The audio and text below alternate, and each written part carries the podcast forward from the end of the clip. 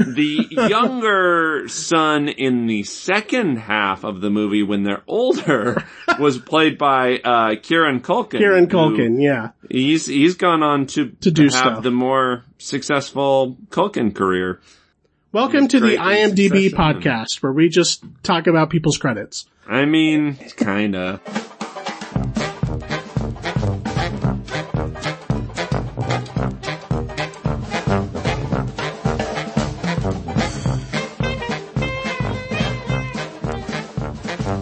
To another episode of the MacGuffin podcast, the movie review podcast that dreams are made of. Keith Foster, it's almost Halloween, and you live in San Diego, California. Cassidy Robinson. It's almost election day, and you live in an undisclosed location in the Rocky Mountains. Yeah, don't remind me. Have you voted? Yeah, I already did that. Okay, you voted by mail. Yeah, and I'm not standing in line with a bunch of rednecks who wear their mask under their nose. I mean, neither did I. I, uh, I did, uh, so California did something cool where automatically every Californian citizen got their ballot by mail, even if you weren't signed up to Yeah. vote by mail. My Um, mail situation right now, besides the fact that the the overall USPS is totally fucked up right now, my personal mail situation is fucked up because I was living with my folks for a few months and when you go to change your address, it just asks for first and last name. And Oh. me and my dad have the same first and last name. I go by my middle name. And so there's, I'm like, if I put just first and last name, they're going to start sending his mail to me. So they're still getting some of my mail. That's kind of fun though. I mean, you could get, you can see what mailers he gets. I don't know. The mail system. I Throw away the ones I don't want him to see. yeah. Uh, There's like a whole like movement of kids, kids, people our age, taking their parents' cell phones and deleting, like, uh, unsubscribing them from certain Facebook groups. I mean, that's kind of where we're at. It should, I mean, Yeah, I know. parents, They just don't understand, as uh, They- Will Smith used to say. They can't handle the internet. They can't handle TV. No. All the things that they were worried about happening to our brains happened to their brains. Yeah. So No. I guess, I guess it makes sense why they were worried about it. It's all projection.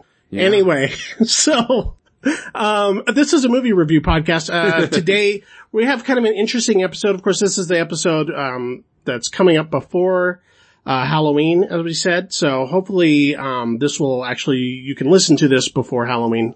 Um, but we're Or, going or to you're be, listening to this later or, and yeah. Halloween has passed. it is a it is a uh, evergreen podcast. So, um, but we're gonna we're gonna be doing something kind of different.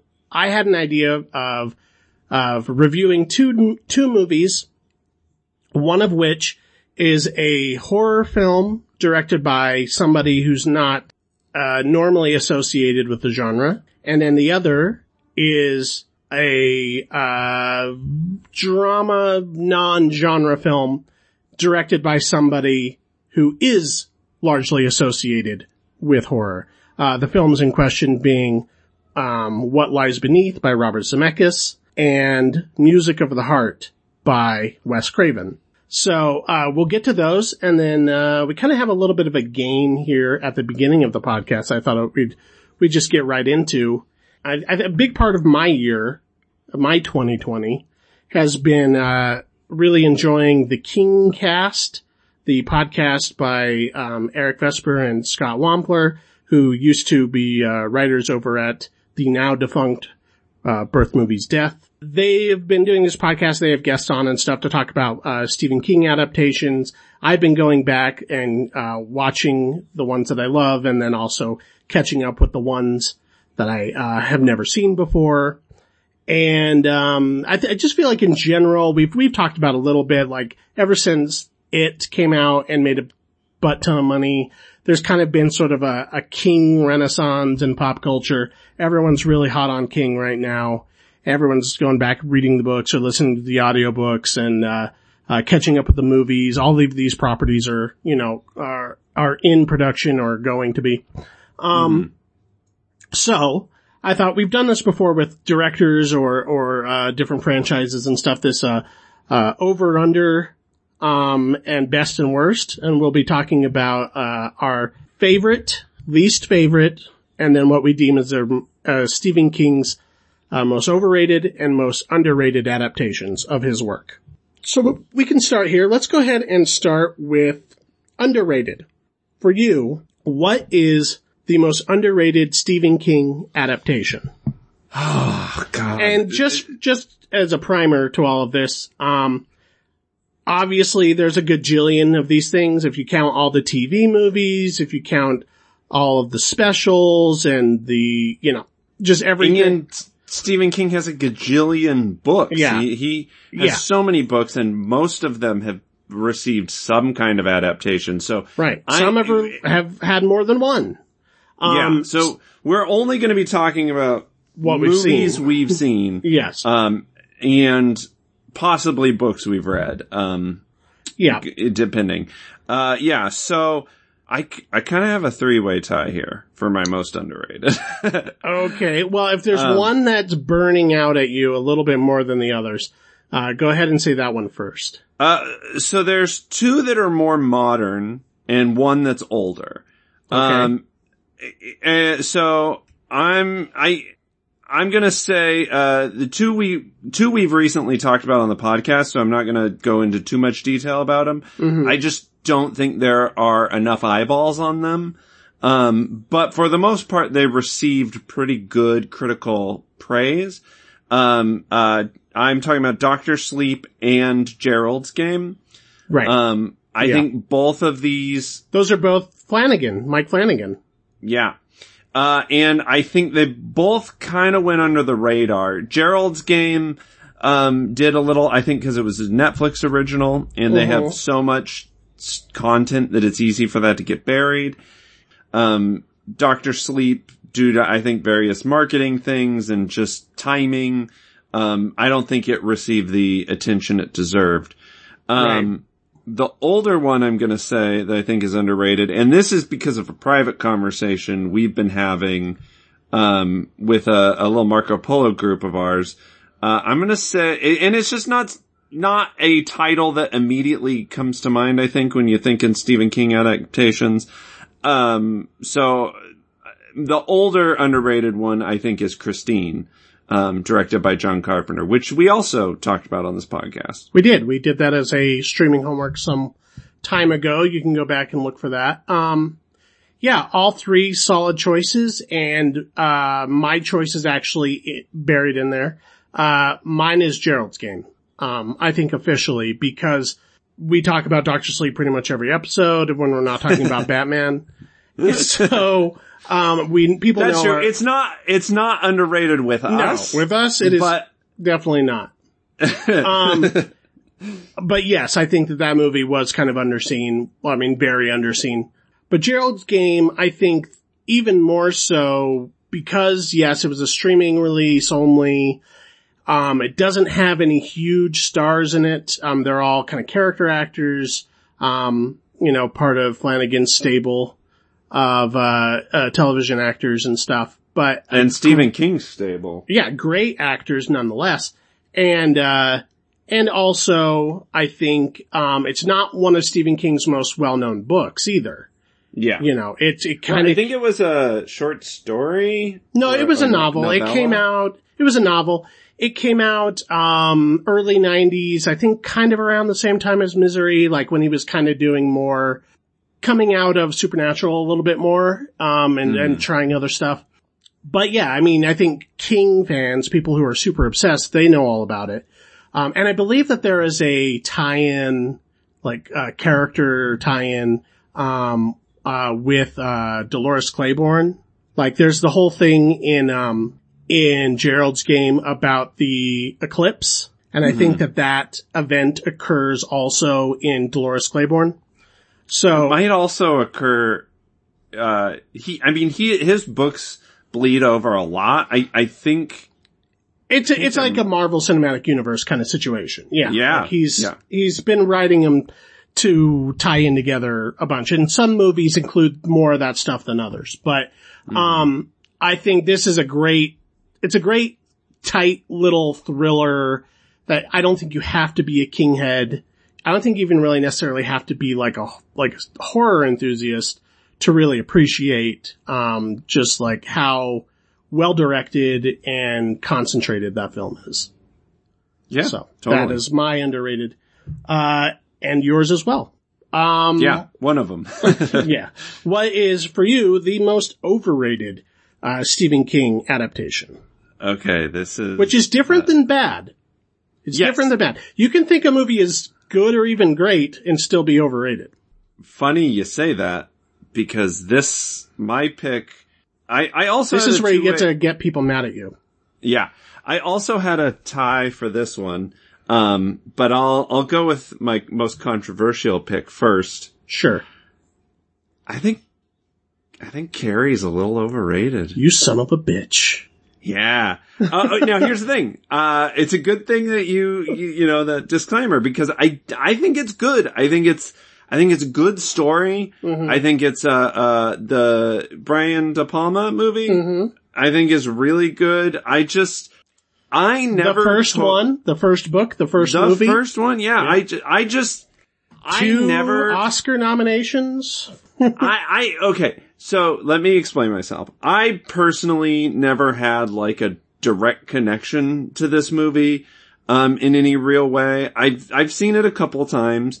Um, and to me, it's a little dated and I just, I, I again, I think it's a good movie. it's just uh, any top list of Stephen King, that's usually number one or number two, definitely top five.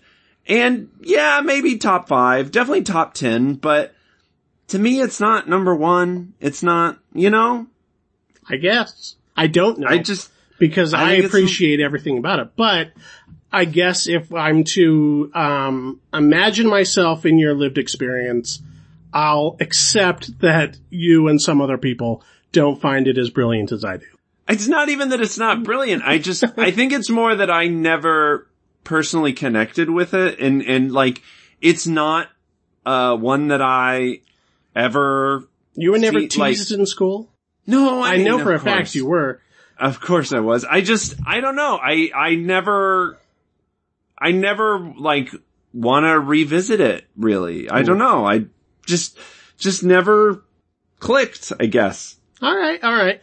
No wrong answers except for when they are. Um, what was your other one? Your, I guess your runner up on that. My other one I think is a lot less controversial. Um, the It miniseries. Um, Ooh. I, I think there's some nostalgia blinders, especially when the new It came out. Yes, Um, yes. because talk about dated. That is super dated and pretty boring. Um, the, I think the only thing that really holds up in that movie is Tim Curry's, uh, admittedly great performance i- i- surrounding production values and other such nonsense that just I don't think is ever that good. Yes. In fact, again, that is my answer. And actually, on this answer, I'm going to say all things it related. Um, ex- with the exception of the book, which I like a lot. Um, and we, we've talked about this on our Marco Polo group and I've gone into some great detail about it. I don't think any adaptation has really quite caught the magic. I don't, there, I think there's something about that book that is a lot darker and a lot more sinister and a lot more elemental than you really get from any of the adaptations. Actually, funnily enough, I think if we're just talking about the mood, the miniseries is probably captures it a little better, but it is so dated. Interesting. A lot of the actors are not that good. Um, the, the music is, is like really obvious and insistent. Um, and then that, you know, the second half, the first half is tolerable, the second half is unwatchable. Um, of the, of the, Yeah. of the miniseries. And then the, the new movies, they're fun, uh, horror blockbusters. The first one is a little bit better and is a decent little contained horror thing. But I think tone wise, it just kind of misses the mark. It, the jump scares and stuff, like it's basically it by way of Blumhouse. And it didn't need to be that. And I think that it could have, I would have really liked to seen Cary Fukunaga take on that when he was originally Mhm. attached to it. I think he would have taken it in a darker direction and would have, he would have understood, I think, the tone a little better, blah, blah, blah. The book's a gazillion pages long. There's lots of weird shit in there. Some stuff you can't even film without like being sent to the FBI. So I get it. like you can't do the book exactly, but I think that there's some just like philosophical understanding of like what the horror of that story is that hasn't been totally achieved. Um, and I think it, the clown, Pennywise, the whole thing is a cultural phenomenon despite the fact that the movies they're attached to are only okay. All right. Coming in hot. Yes, very. Let's, uh, let's go ahead now. Um, what is your least favorite? Um, or Okay. the worst, depending on, Yeah. it, it, the two are not necessarily synonymous, but your least favorite, bottom of the list, uh, Stephen King adaptation. Uh, the worst, the absolute worst, number one with a bullet, bad Stephen King adaptation for me personally, uh, was The Dark Tower. Um, Oh, you saw that. Yeah. And, Yeah. and we are talking about the most recent thing with, uh, Idris There's Elba. only been the one. There's only been the one, Right. and it. And here's the thing, uh, it's not a good movie. Mhm. Uh, regardless, like it's a bad movie. Um, the the story kind of doesn't make any sense. It's pretty generic, you know, cable sci-fi fare. Um, what we get, but it's also the worst to me because it has the most potential. Uh, the I think- disparity between the quality of the book versus the movie and, Yeah, I I think uh, I so the Dark Tower series is what really got me into Stephen King, and largely it's because of the way he does this interconnected universe, and like it's first it starts off as sort of this weird high fantasy cowboy western, um, but then it becomes this sprawling multiverse epic where he crosses over with all these other works that he's done.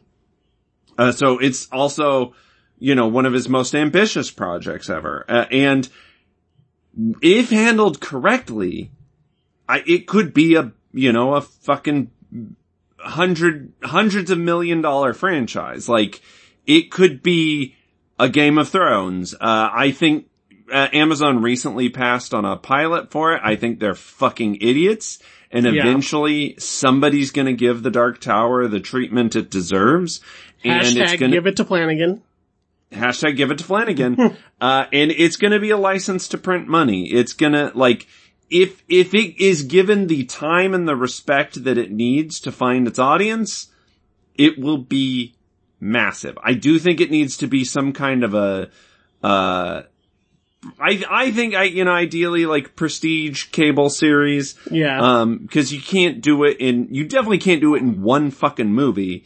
Um, and yeah, so it just falls so hard. The only redeemable quality of the movie is that Idris Elba is a pretty, pretty choice casting for Mhm. Roland Deschain. Um, but they give him literally nothing to do. They take all of the, uh, the literary interest out of the character and turn him into just the most basic of dumb action heroes. And he doesn't even appear in the movie. Sorry, fucking spoilers for this shit ass trap. um, he doesn't even appear in the movie for the first like half hour of a 90 minute movie. the gunslinger. The Gunslinger. Yeah. Uh, yeah. It, it- the- like the whole first half hour is all of this really boring bullshit about, uh, Jake, who is one of the main characters. And there's some of that is in the books, but they expand on like the worst, most boring parts. Not most boring, but like they just do it in a way that is completely tone deaf and disinterested in anything, uh, related to the source material. It sucks. All right. Yeah. I did not see it. Um, I heard pretty quickly that it was not what it should be. And I, I just got a feeling like it's inconsequential. We're gonna get the right thing soon enough. So Maybe.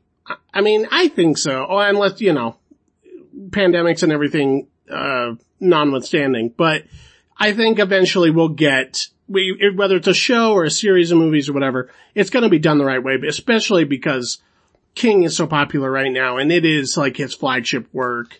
And You know what would be awesome? Like it, it okay, here's, here's my director's pitch. okay. Um, uh, it would be like a prestige cable series. It's gonna cost a fuck ton. yeah. And But HBO has no problem with, with doing large budget television now. No, uh, Game of Thrones broke that fucking ceiling and it paid off in dividends. Here's the other, so, uh, you know, we're gonna need some budget for the high fantasy stuff, but honestly, not as much as you think because a lot of it is pretty western, um, you know, like location shooting would probably be the most expensive. The thing that's gonna cost the fuck ton of money is licensing rights. Because as much as fucking possible, I would try to intercut with footage of King movies to Oh, try and create The this adaptations that have already feel. been. Yeah. Yeah, yeah. It's just like, let's, let's have it crossover with, you know, Everything. fucking the 70s TV Salem's lot. And like, let's, let's do it. Let's treat it like the, the, like all of the stuff, all of these King universes are canon and uh-huh. play with that. in- That is in- very difficult. I mean, I remember when, when Jackie Brown and, um, Out of Sight came out within a year Yeah. of each other. They had to cut through a lot of red tape because there was two different studios. They had to cut through a lot of red tape just to have Michael Keaton play the same character in both. Even though Michael Oh, I- Keaton was in one scene in Out of Sight. I understand it would be a logistic nightmare Yeah. and no studio in their right mind would ever sign off on it. I mean, look at all the fucking problems Marvel's having just with the four characters that were on Netflix, you know? Right. Uh, or, like, Sp- or Spider-Man or Venom and all that bullshit. Yeah, so I get that my vision of it would probably never happen. That would Um, be cool though. I yeah. get, I get it, but yeah, it would be, it would be hard.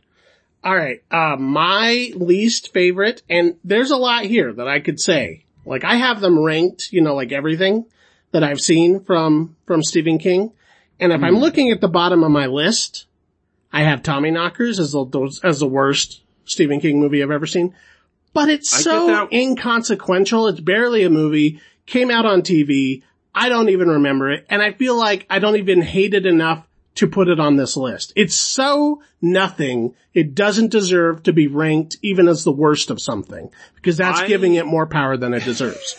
um, I could also say Maximum Overdrive, which is not a good movie, but it's a whole lot of fun to watch and make fun of. And I think there's, That's the only one that Stephen King himself directed, right? yes, high as, high as balls on cocaine. Oh yeah. Um, and it was all, it was an adaptation of his film, or his short story Trucks, which was also made into a film and it's also really bad. But I'm not gonna say that either. I'm actually, I could say the Carrie remake, which personally probably made me the most upset because as everyone knows now, I'm a huge Carrie fan and that remake basically turned her into Kitty Pryde or some X-Men character or something and turned it into this weird thing that it's not supposed to be. Um, and again, Chloe Moretz issues. Uh, but I'm going to say, and this could also be put as a, uh, overrated because I think some people remember liking this movie, um, more than they should. Secret Window.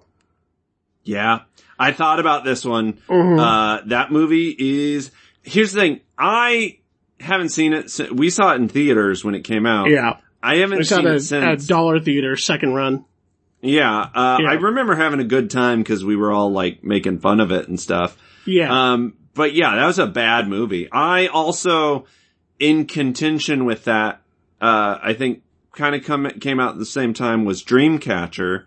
Um, that came out a little bit before, I think. Um, and Dreamcatcher's not good, but it is kind of ambitious. And I, I think there's stuff about Dreamcatchers that works. And then there's Oh, yeah, stuff I- that doesn't work at all. My issue with I think, uh, Secret Window is that, and I think the only like decent thing about it is Johnny Depp's performance because we weren't totally sick of him yet.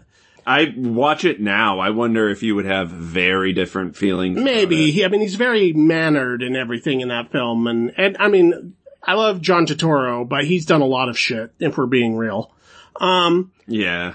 You know, decent Looking cast. Transformers movies. yeah.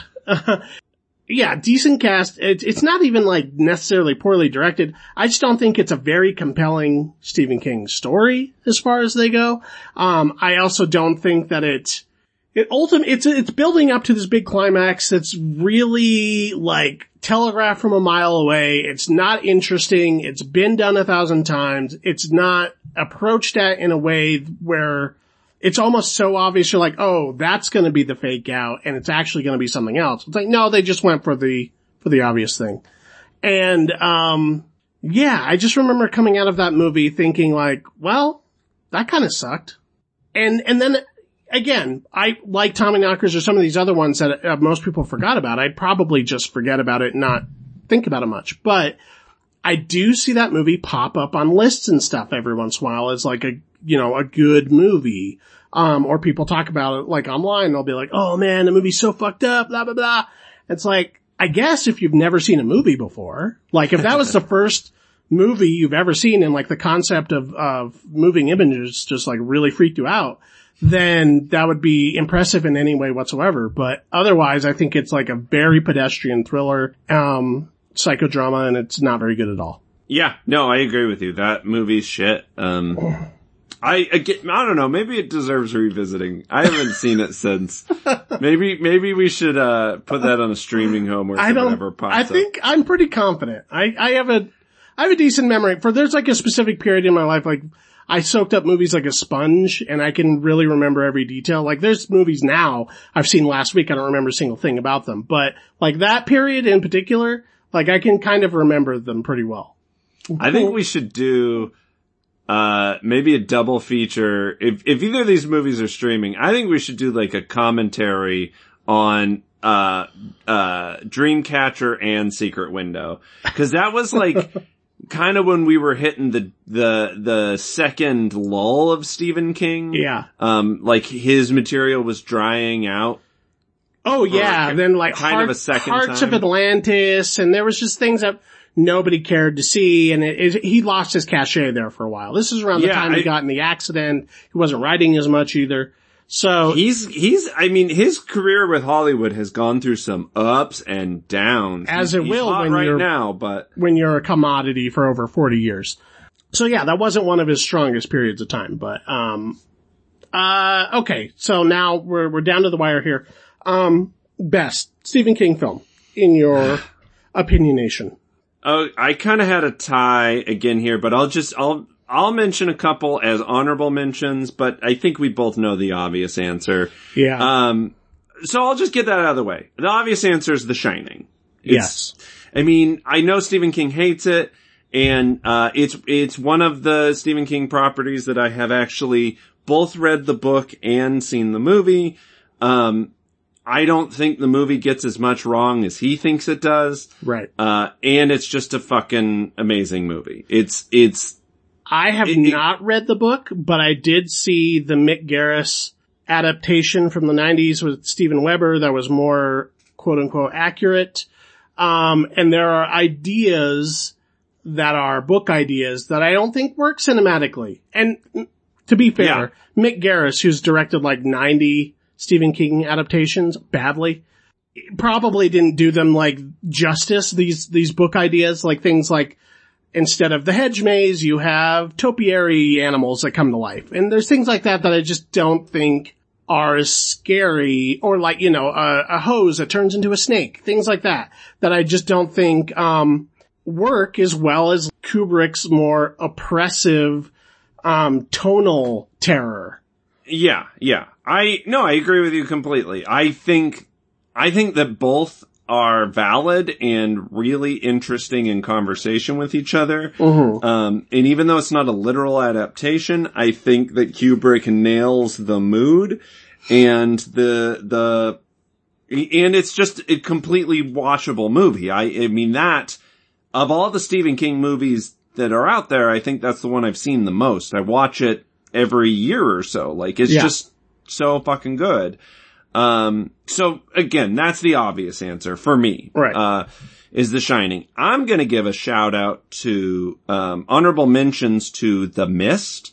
The Um, Mist is great. And that was then that period, that was, it, we were talking about the lull period. Mm-hmm. That came out dead center of lull period and was uh, a standout from that time Yeah, period. uh, I think this movie feels really Stephen King, and when we're talking about Stephen King, feel is important.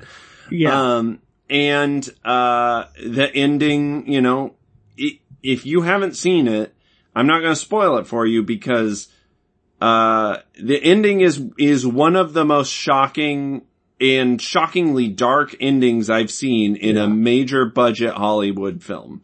yeah. um, Which was actually a movie idea. That was not in the original Yeah. story. he- Um, but it, it, I, I want to say King said maybe he liked it better. I forget. But, um, He did. He did when he came out, but he says that He about says that every about fucking movie. except for The Literally Shining. except The Shining. yeah, his most lauded film. Um, and then, uh, one last shout out I'm gonna give, uh, even though you said it was the most overrated, I'm gonna say the, the current iteration of it. meh, Um, I, now here's the thing, I count them as one movie. sure. Um, and I think if counting it as one, because it chapter two, you know, you can go back and listen to our more, more detailed review. Um, it chapter two does fall a little bit short.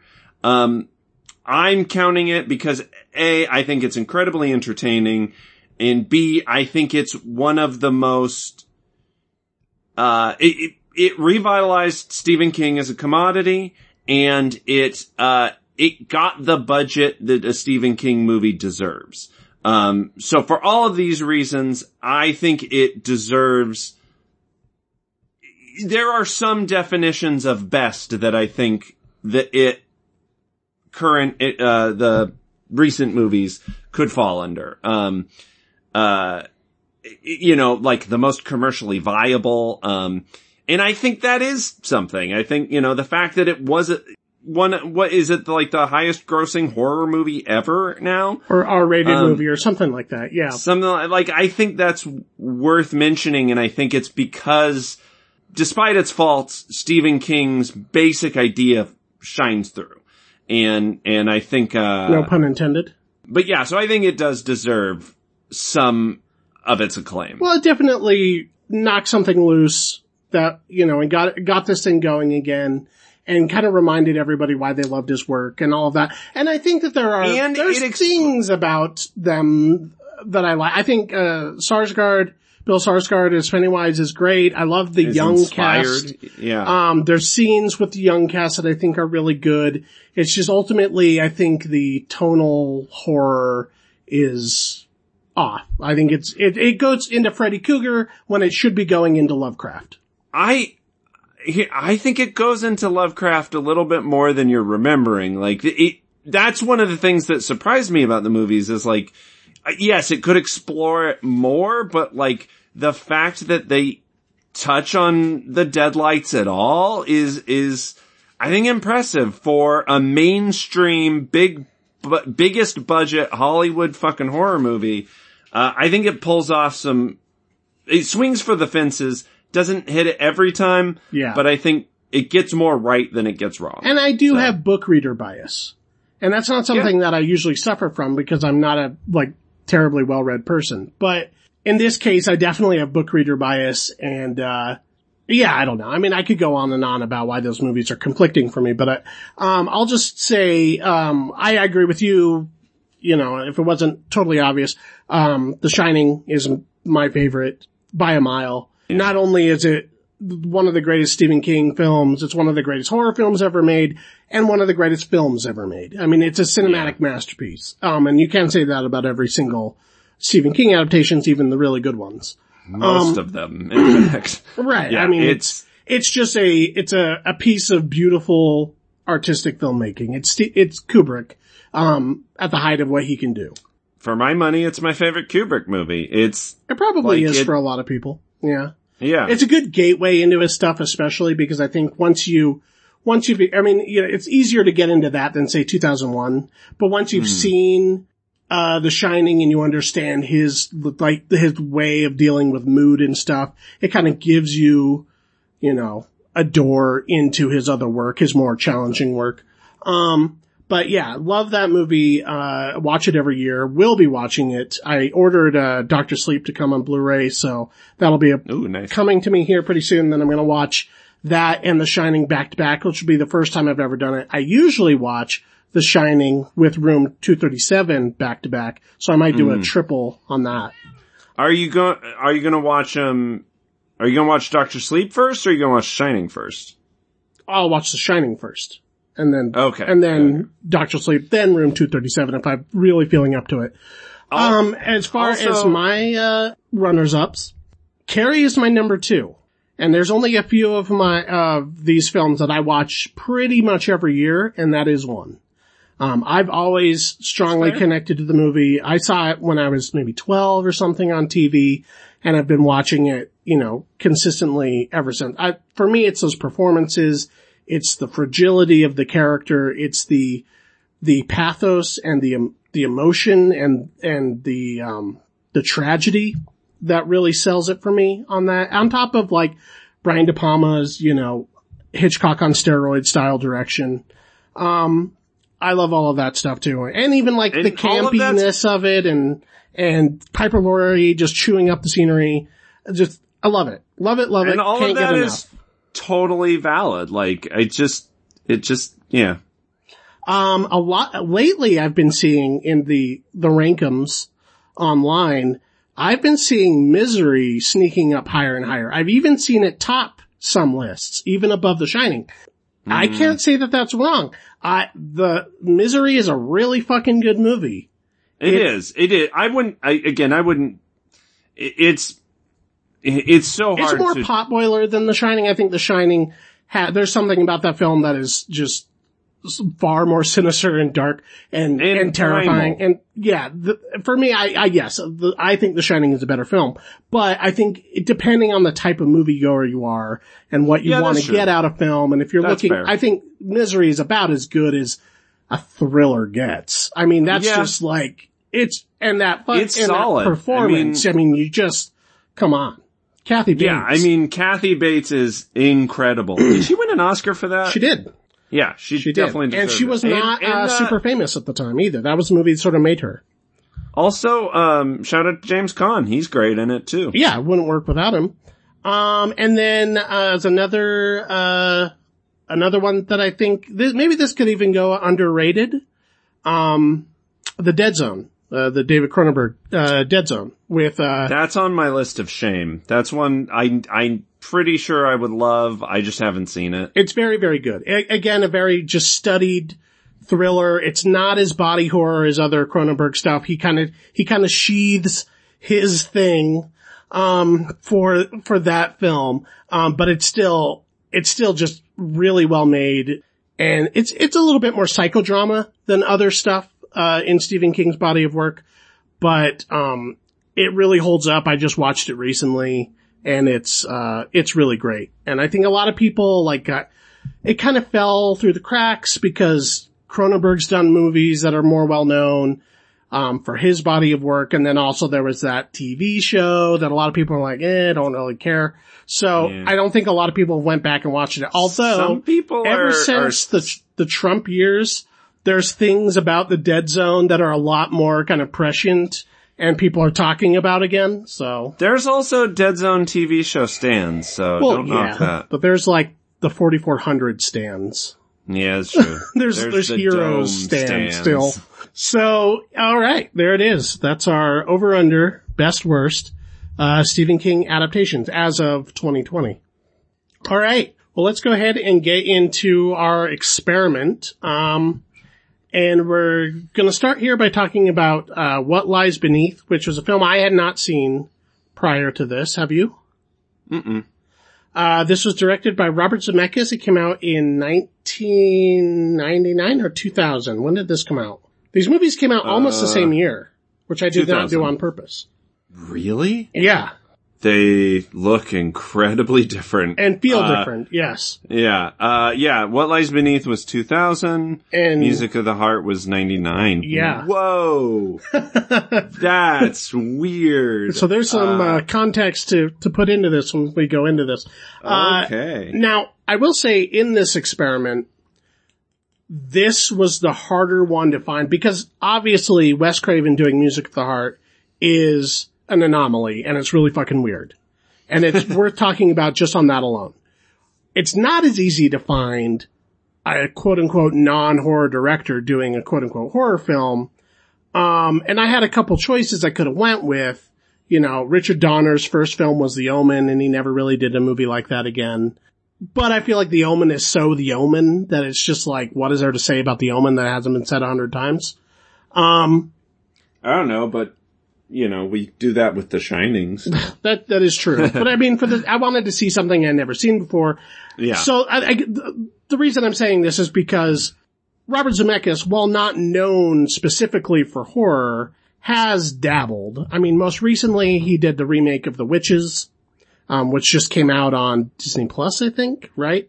Or is Uh, it Amazon no. or Netflix? Uh, I think Amazon. Yeah, I forget. But, uh, he, he recently did that. He also did in the early nineties, um, speaking of Meryl Streep, he did, uh, Death Becomes Her, which is kind of a horror comedy.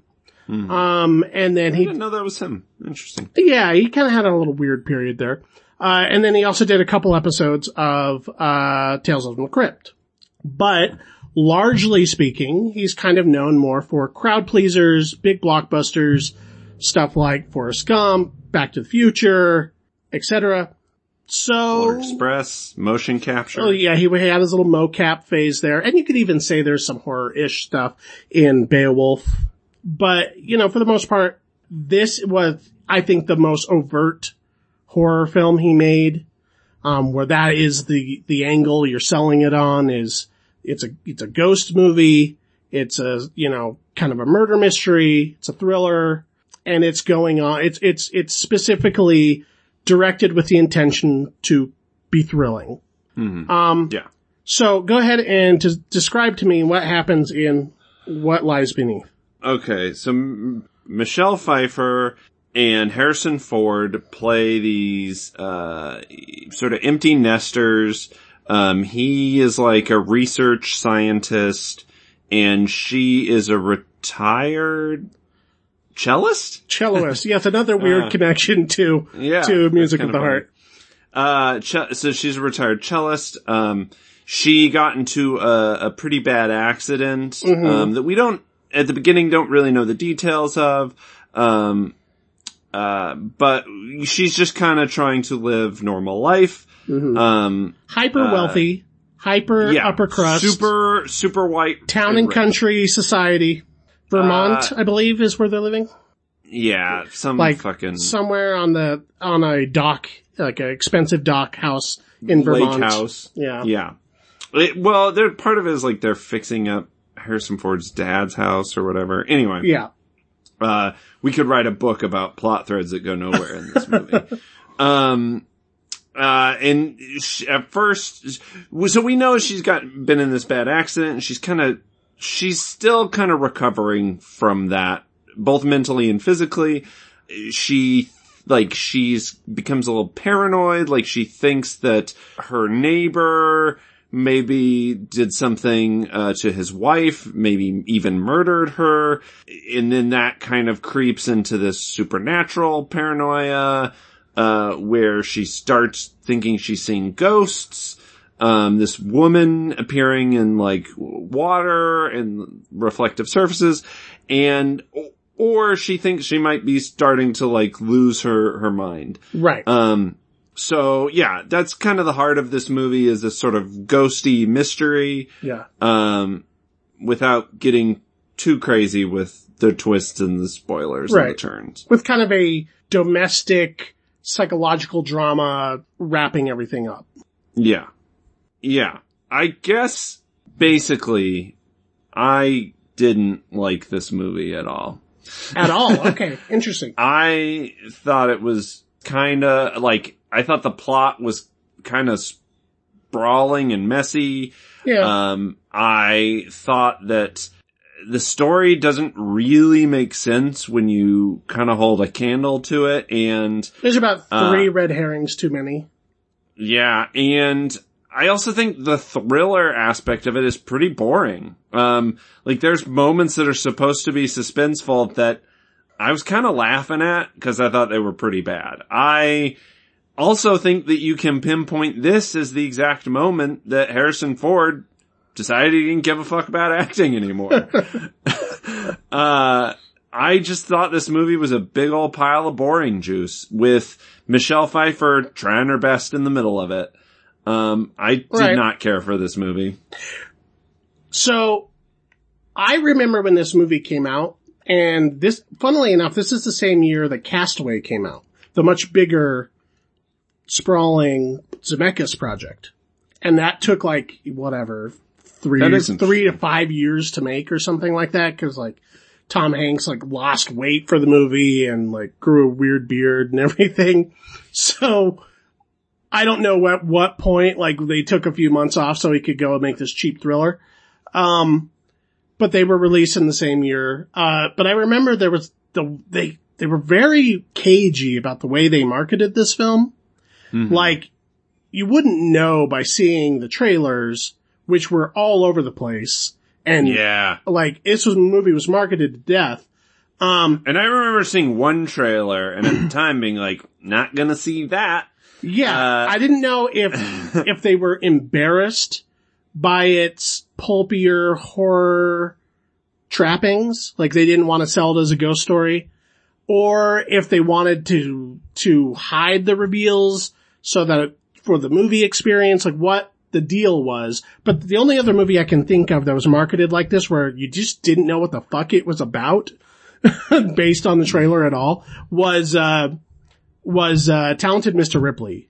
Both films were just like, oh yeah. this movie is vaguely scary for a reason. Yeah, it's, it's dramatic and there's that cello. Yeah. That sharp cello sound. Here's Uh, Michelle Pfeiffer in a bathtub. This is important. We're not gonna tell you why. Yeah. Um, yeah, so I knew nothing about this movie really going in. I knew that it was like kind of a thriller and kind of a horror film. And I like the cast. Uh, I like Michelle Pfeiffer. I think she's, she's kind of underutilized, I think. And I think that there's, even to this day, things you could do with her that people haven't. Um, yeah, I mean, I think she's a good actress and I think This isn't her best of this- work. she's decent though. Like, she's, she's churning out a, a notable performance. Like, Yeah. she's working for her paycheck. It's, Yeah, no, she's it's not, not she's not doing mind a, blowing, but yeah, she's not doing a bad job at all. Um, and there's a little bit of dual acting in it for reasons. Um, and I, and I, I do agree that I think that, uh, Harrison Ford is kind of sleepwalking through the film a little bit. I didn't think he was, miscast, I think.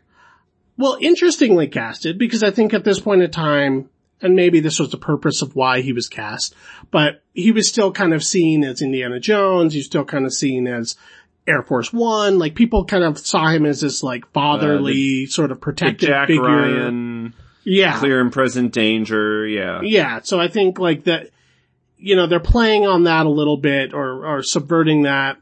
Um, the Fugitive wasn't too long ago. Yeah, and and this is at the height of like him doing you know those type of movies, and uh I kind of there's some like stylistic stuff I dig. I like the the water motif throughout the film. Sure, I mean, um, I like the uh some of the some of the you know like the bathtub stuff and and the looking over the dock and there's there's kind of a uh a gothic romance gothic horror uh yeah, vibe, the- the- you know, misty lakes and that kind of stuff and and it, it does fit uh, aristocracy, that modern type aristocracy. of uh that type of gothic ghost story. Like it yeah, does. and like it, it, just it feels a little bit like Zemeckis doing like his version of a Rebecca or a Jane Eyre or something like that.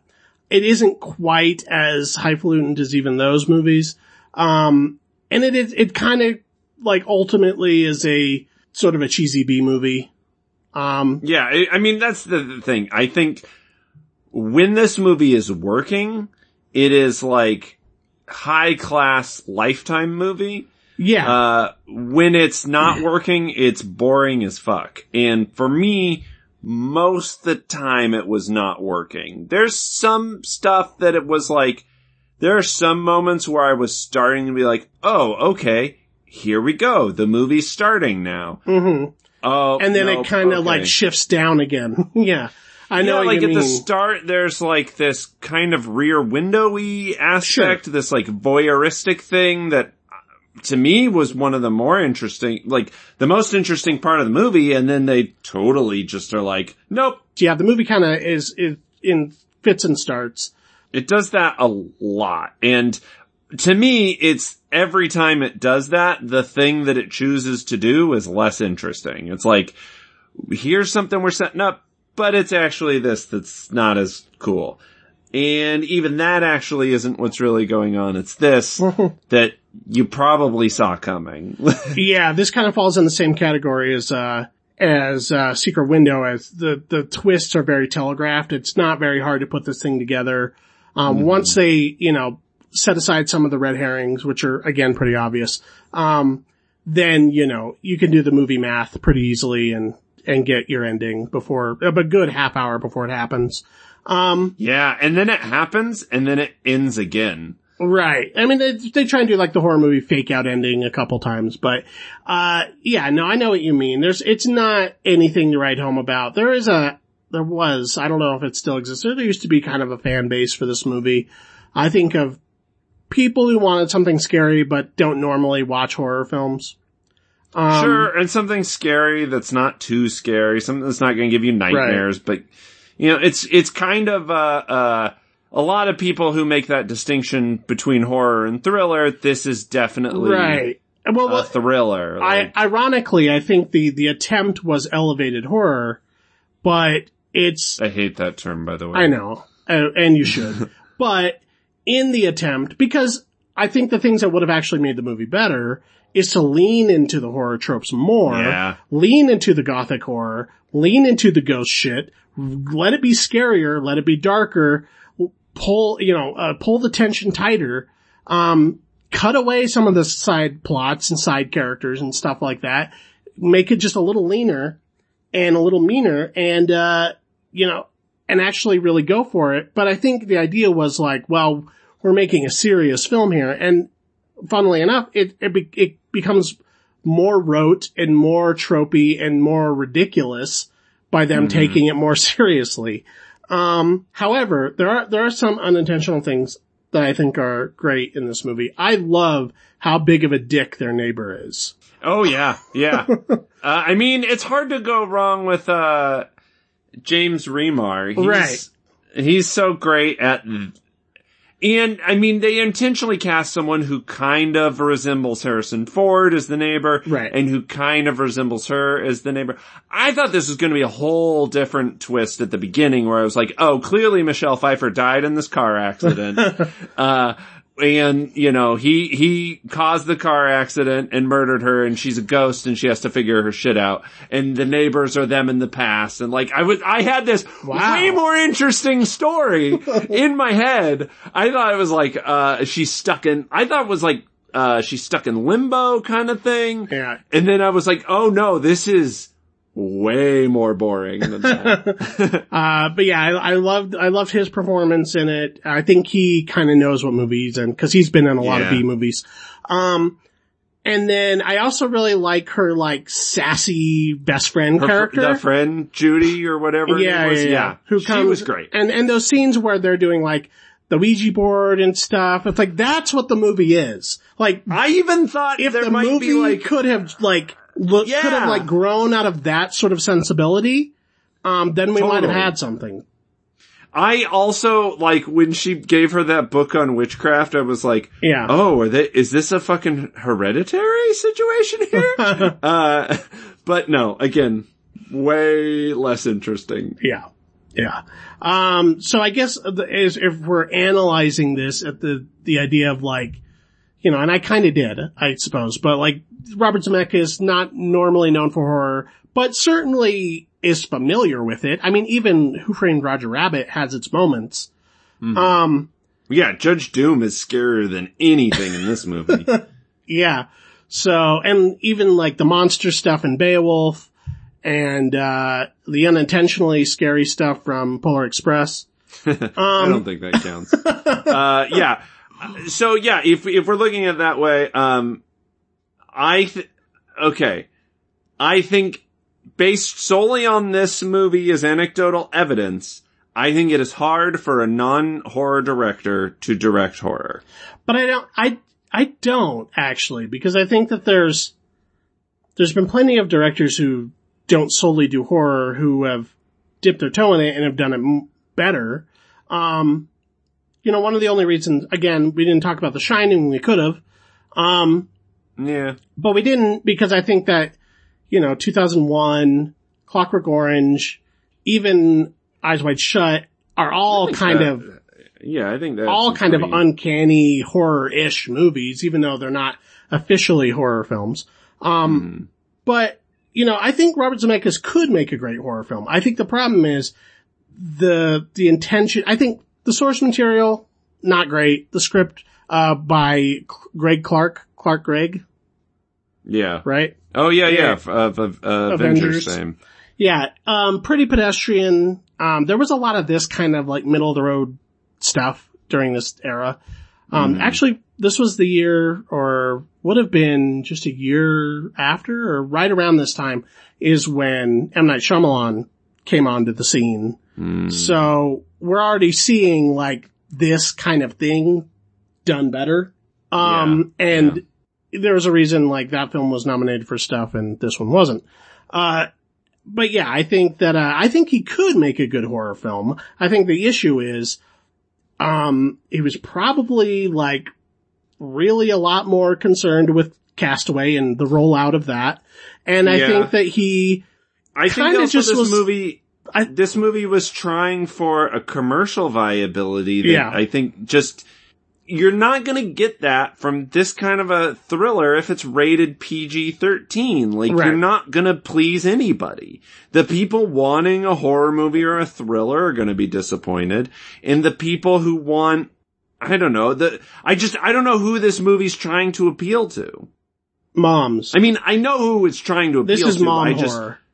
no, I know, but I think, I think moms, I think even, that's, I think a mom would much more appreciate something that's genuinely, like, like misery we just Sure. talked about. Yeah. Is, is this kind of a, a movie, but done good, done well. Like, Yeah. like you said, don't pull your punches, treat it, don't hold the audience's hand and, and try to safeguard us. Let us make our own decisions about the movie. Yeah. Uh, stop trying to make it appeal to everybody because then it appeals to nobody. Right. No, you're, you're, you're right. It is, it's just the nature of the beast. It is a middle of the road kind of whatever movie. I don't think it's like so bad. I don't, I don't hate it. I could even see why some people at the time liked it, but I don't think it holds up. And No. it's, uh, um, there's so many films that are like, even like I said, The Sixth Sense comes out after this. The Others comes out after this. Didn't The Ring come out around this time? a little bit. Uh, that came out three or four years later, but and that's I think a little bit more into solidly horror territory. But sure, but it, it's still like the, a like the ghost thriller, right? Yeah, I, yeah. I, you know, I think it's it's still comfortably in the same genre. I think, uh, you know, it it's way scarier. It's a much scarier movie. yeah, I think I think Mom's going to be running out of the theater at the Ring though, sure. Yeah, that's fair. and then she's going to go to the video store and pick up uh, Practical Magic again. yeah, and it's it's not um it's not a sexy movie either. This no, this one is definitely be- going for like uh There's some like middle aged softcore stuff going on. Yeah, but it's still rated PG thirteen. Right, so it couldn't even fully go for that. if if Yeah. you're yeah if you're gonna make it like a sexy thriller like give us fucking fatal attraction like let's you know let's Right. uh let's Well- get sexy Adrian Lyne, who made Fatal Attraction, made uh, Jacob's Ladder a few few years later. Uh, anyway, so yes, that's that's that. Uh, let's go ahead and get into Wes Craven's Music of the Heart. music of the heart And I'm with Yeah. you. I thought while watching it, uh, you know, half hour or so into the movie, I thought this came out in like 1995. And then I looked it up and it's between, cause I'm like, where is this in his catalog? What did he just do? What did he do after this? This is in between Scream 2 and 3. what weird. because Like, it's yeah, a very, I, I thought this was firmly early 90s. I thought it was like 93. well, if I had to guess, it is sort of a period piece, right? Because it takes, it, it takes place over a 10 year period of time, the whole story. And it well, starts, let's get it, uh, okay. we'll get, we'll Yeah. get into it, but it starts in 80, 83 or something, and then ends in 93 or something, because there's a postscript at the end. This is based on, sort of on a true story. There was a documentary that, uh, came out about this story that this was adapted from. And the story is, and I'll, I'll, I'll explain. Uh, Meryl Streep plays Roberta. She's a middle-aged divorcee, um, with her two sons, and she's looking for work. She's trying to get her life together. She is a concert violinist, not a celloist, but violinist. Uh, she's done a little bit of teaching with violin, but never really like, uh, had a whole class to herself or anything like that. She's taught her kids how to play violin at a very young age. Um, and she's looking to kind of pick up her life again, get her groove back, as it were. Um, and she takes a job in the inner city, um, in Harlem, where she, uh, gets a, gets kind of a, uh, adjunct, uh, teaching job at this inner city school, the struggling inner city school where Angela Bassett is the principal. And she has to kind of prove herself that she can get these rowdy, you know, black and brown children. I mean, the racial politics in this film. Um, to, to, Yeah, to, they're- to calm down and to listen and to, uh, concentrate on learning how to play violin. Um, and, you know, she sort of proves herself, blah, blah, blah. There is a weird 10 year jump in the middle of the film for no reason, as far as I can tell, that kind of goes into the school struggling and this program maybe getting cut. Uh, I bel I want to say it was this film and maybe, um, also, uh, Holland's Opus. What was that film? Mr. Mr. Holland's Opus. Both of these were like, um, was like VH1 Saves the Music presents, uh, Music of the Heart and Mr. Holland's Opus. But yeah, so that's the movie. Meryl Streep, um, inspirational, uh, teaches kids how to play violin as directed by Wes Craven. This movie is weird. This is a weird movie. Um, I, I- here's the thing. I can't, okay, I, if I had to choose between the two, I liked, I definitely liked this one more. Just as a movie, not as a horror film, but just as a movie going experience. Yeah, just as a, a viewing experience. But I wouldn't say it's a good movie. There's kind of not really any dramatic tension until the last 20 minutes, sort of. Uh, and even that is kind of iffy. I, but I do think that, um, I do think that Wes Craven, one of his skills has always been sort of capturing, uh, uh, relatable Americana. And I think that's why his, his horror stands out. Like, in Scream, the teenagers feel like real teenagers. In A Nightmare on Elm Street, he, you know, again, he t- treats the teenagers yeah. with this kind of respect. Uh, uh, he, he, he always respects his characters, even if he does some fucked up shit to them. Um, and I think that's kind of why his horror is effective, is because, you know, we have to like these characters. Unlike a lot of the Friday the 13th and, and the later Halloween installments, um, you know, the slasher stuff that he is kind of making fun of, he has, he wants us to feel bad when these characters die in his horror milieu. Yeah. And so I think he has this ability to make people look and sound real. I think he, he has this ability to make them relatable. And I think that's where this movie works. I think, you know, Meryl Streep, uh, again, there are some sweaty racial politics in this movie. Um, One of my uh, favorite things in this film, um, is every single time they're outside, like when it cuts from a classroom setting or an office or something like that, and then the teachers have to go discuss something in the parking lot, it goes to Steadicam, shaking all over the place, rap music blaring in the background, and kids. Yeah. playing basketball around them, just to really drive it home. They're in the ghetto. They're in the, That, it, it, it, this is an urban environment. Yes. Yeah. Which, to be fair, Harlem today is very different than it would have been in the 80s. Uh, but right. yeah, again, there's some, and, and, you know, I actually didn't know this was based on a true story, so I was kind of a little uncomfortable by some of the white savior stuff going on here. Right, and they tried Um, to address that a little bit. I think they, there's the, cause this is, this is a pretty well-worn movie archetype. This like, the inspirational teacher comes in, helps the struggling kids, blah blah blah. There was a bunch of these movies in the 90s and 80s. Lean on Me, whatever. Uh, well, yeah, and, and so that's where I think it kind of fails as a movie is it doesn't really do the inspirational teacher thing. Mhm. Like, she comes into the classroom and the kids are kind of rowdy, but they're not like, yeah. they're not like these, these really troubled kids. They're just like, they just haven't just kids. gotten, Yeah. yeah, they just haven't gotten maybe the, the, quite the attention they deserve or, or, or, you know, or the respect they need. Um, like we see the other, one of the other music teachers and he's just like, literally just Oh yeah. giving everyone a D. He's like, written to be like the worst person in a movie. I- yeah. I loved him. Uh, his performance. He is a, he he is a monster. He is, he is worse than Freddy Krueger. Um, Sniveling music teacher man. Yeah. Yeah, but, uh, but like, you know, normally this, in, I guess maybe it's a good thing this movie doesn't hit those tropes too hard, Ooh, Um, I don't know about that.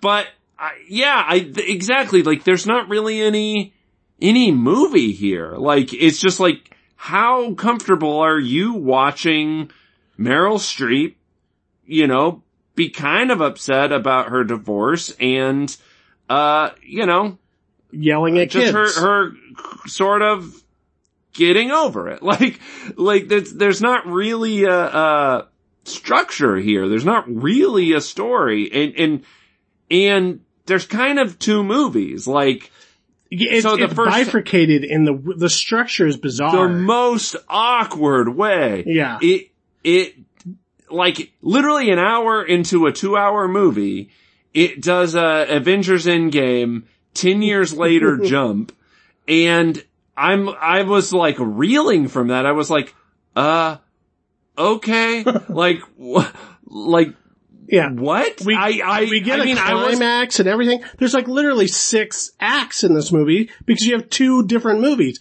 It's like they had two different scripts and they couldn't decide which one they wanted to do, so they just truncated them and put them together.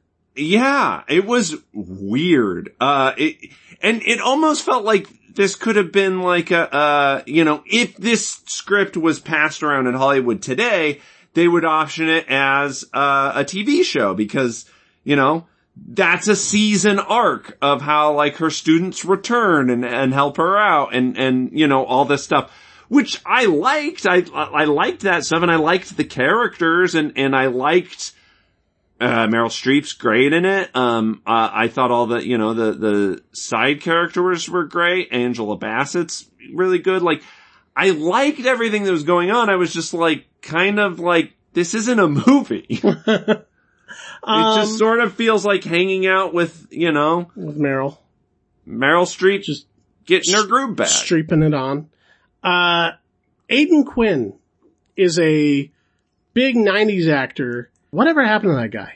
He was in Who- everything in the 90s. He plays her like construction worker boyfriend in the beginning. Oh, in the first, In the first uh, half. half. Yeah, he, and he was in like Benny and Joon and he was in a bunch of shit in the 90s.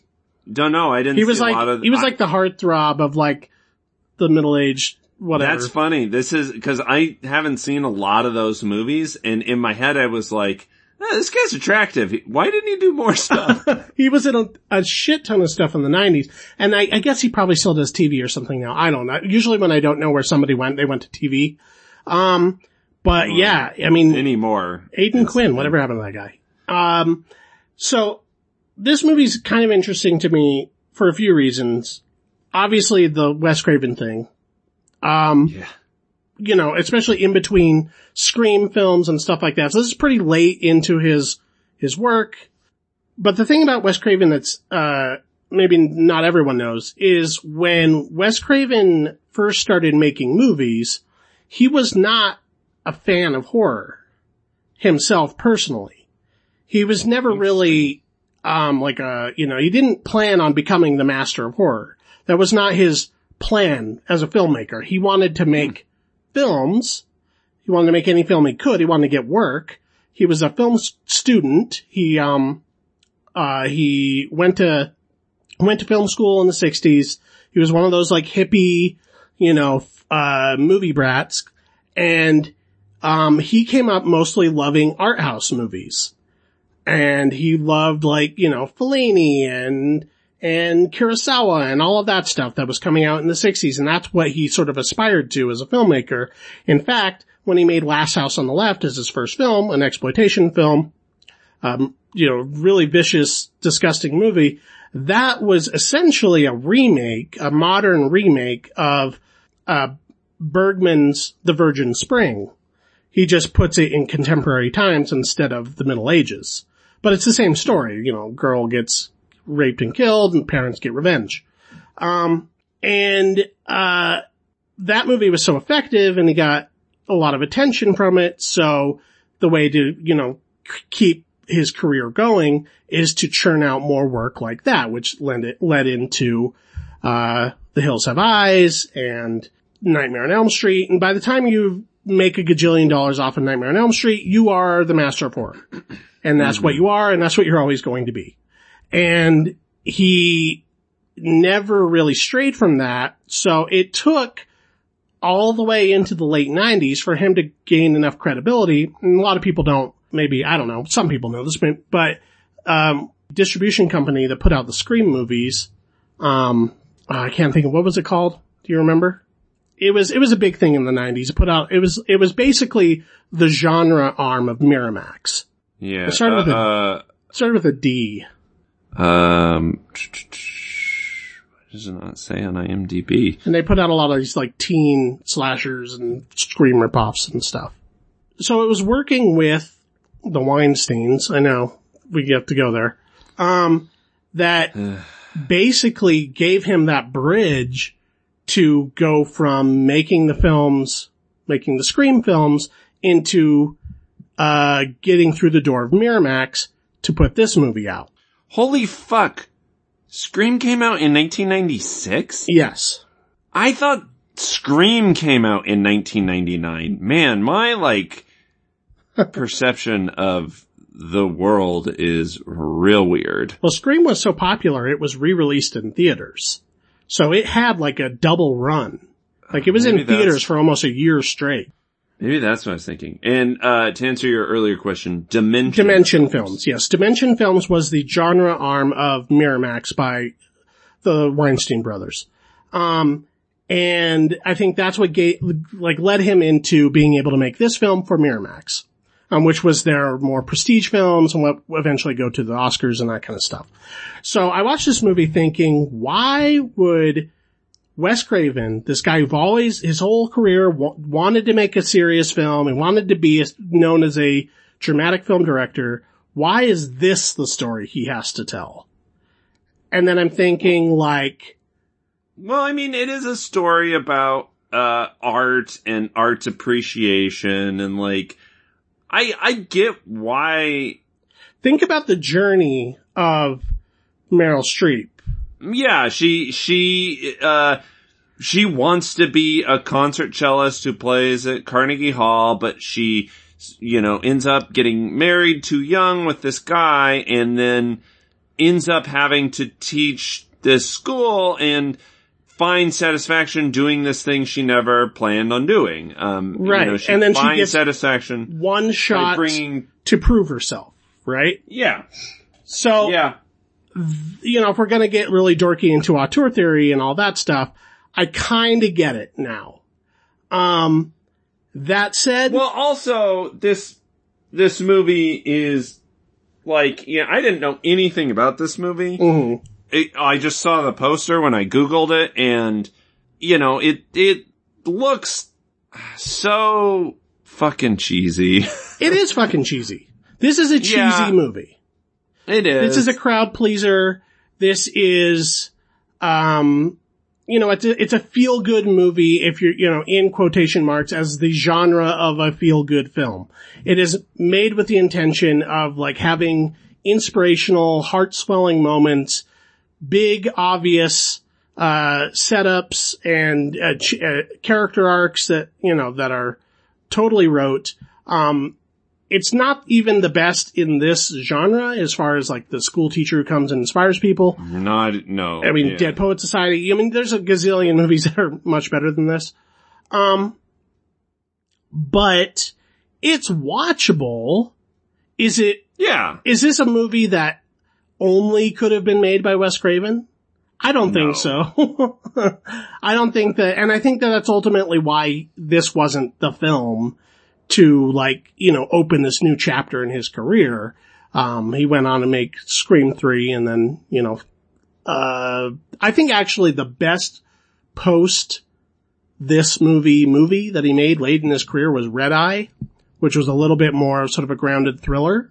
And I think that if he had kind of went more that direction and kind of eased his way out of slasher films and whatever, um, you know, exclusively horror genre stuff into kind of, you know, maybe making Red Eye and then his next thing be like a, a, uh, espionage thriller or something like that and then into whatever, he could have maybe found something else. But I think, you know, going straight from Scream 2 into Music of the Heart, I don't know. Yeah, that's a, that's a tough, I, I can see why I'd never heard of this movie. I can see why it didn't take. Uh, again, not, I don't think this is a terrible movie. no, it's I totally think- watchable. I think most of the problems with it are more with the screenplay Yeah. than with the direction. Um, Yeah, the yeah, dialogue he- is pretty stilted. The structure is bizarre, um, and is not helping the dramatic stakes of the film. All the acting's fine for what it is, what everyone's doing. Uh, it's nobody's best performance, but nobody's No. ruining it either. Uh, No, no, the kids are pretty good. yeah, I mean, there's a lot of child acting that has to play. It is, um, I think it's pretty on the nose, like the whole movie. Yeah. Like it's Oh, so totally. earnest and so sincere and so syrupy. It's just, it's, it get, it becomes self-parody pretty fast. Yeah, I mean, I like I said, I wanted one ounce of actual dramatic tension. I called it at the beginning of the film. I said, you know, when I was like waiting for the big, uh, third act dramatic thing that's Oh, gonna yeah. like whatever. It's like, what is, what's gonna happen? They're either gonna have to, somebody's gonna steal all the violins and sell them for drugs or something like that. And then they'll have to get the money somehow or, no, I, or or, yeah. one of the kids is gonna get shot. oh, and yeah. Well, kind of both even, happen. that isn't even like the big no, dramatic thing. that's and- your, and- that's the uh, the th- the third act uh, reveal in the first half of the film. Yeah. Uh, that's the thing. Like, I think of, I think this movie would have been enough if they just, I think the first half was better. Um, I agree. I, I think before the 10 year jump, um, and I think if they had just committed to that a little more, would it have, I mean, yeah, it still would have been really on the nose and still would have been real syrupy and all that, but I think then it would have at least felt like a movie Yeah, um, instead of a weird truncated sort of TV show. right. Um, I think if you had And- had a stronger script, um, and then maybe a more assured hand. I mean, yeah, I thought this whole thing was going to be building up to this kid's concert Yeah. thing and, and like, it was going to be like, oh no, they're not ready, but we only have two weeks till the concert, but, uh, they finally push her over the edge and she wants to quit and then they come around and are like, we're sorry, Miss Roberta, we'll be good kids. and then they get their shit together for the final big dramatic concert where they blow everybody away. But instead, they just kind of have the concert and blow everybody away and then there's a fucking 10 year jump and I'm like, what the fuck movie? Right. Yeah. It, it really asks you to kind of build that bridge. Like, remember all those characters you like? Well, they're gone. So, you know, this is, this is Literally, Saved by they're the, all gone. Saved by the Bell, the new class. You gotta get used to it. Here's a new cast. Um, yeah, and and they bring them back for fun cameos, but and I did like you know seeing that stuff. I I get why they wanted to do the ending that they did. Right. It's, I just you know, don't think you can get to that in in the script you have. But whatever. I think we're nitpicking this movie way, way more than it even deserves. I think it's just perfectly palatable. Yeah, it's a, it's a again another middle of the road, pleasant little, you know, feel good whatever of a movie.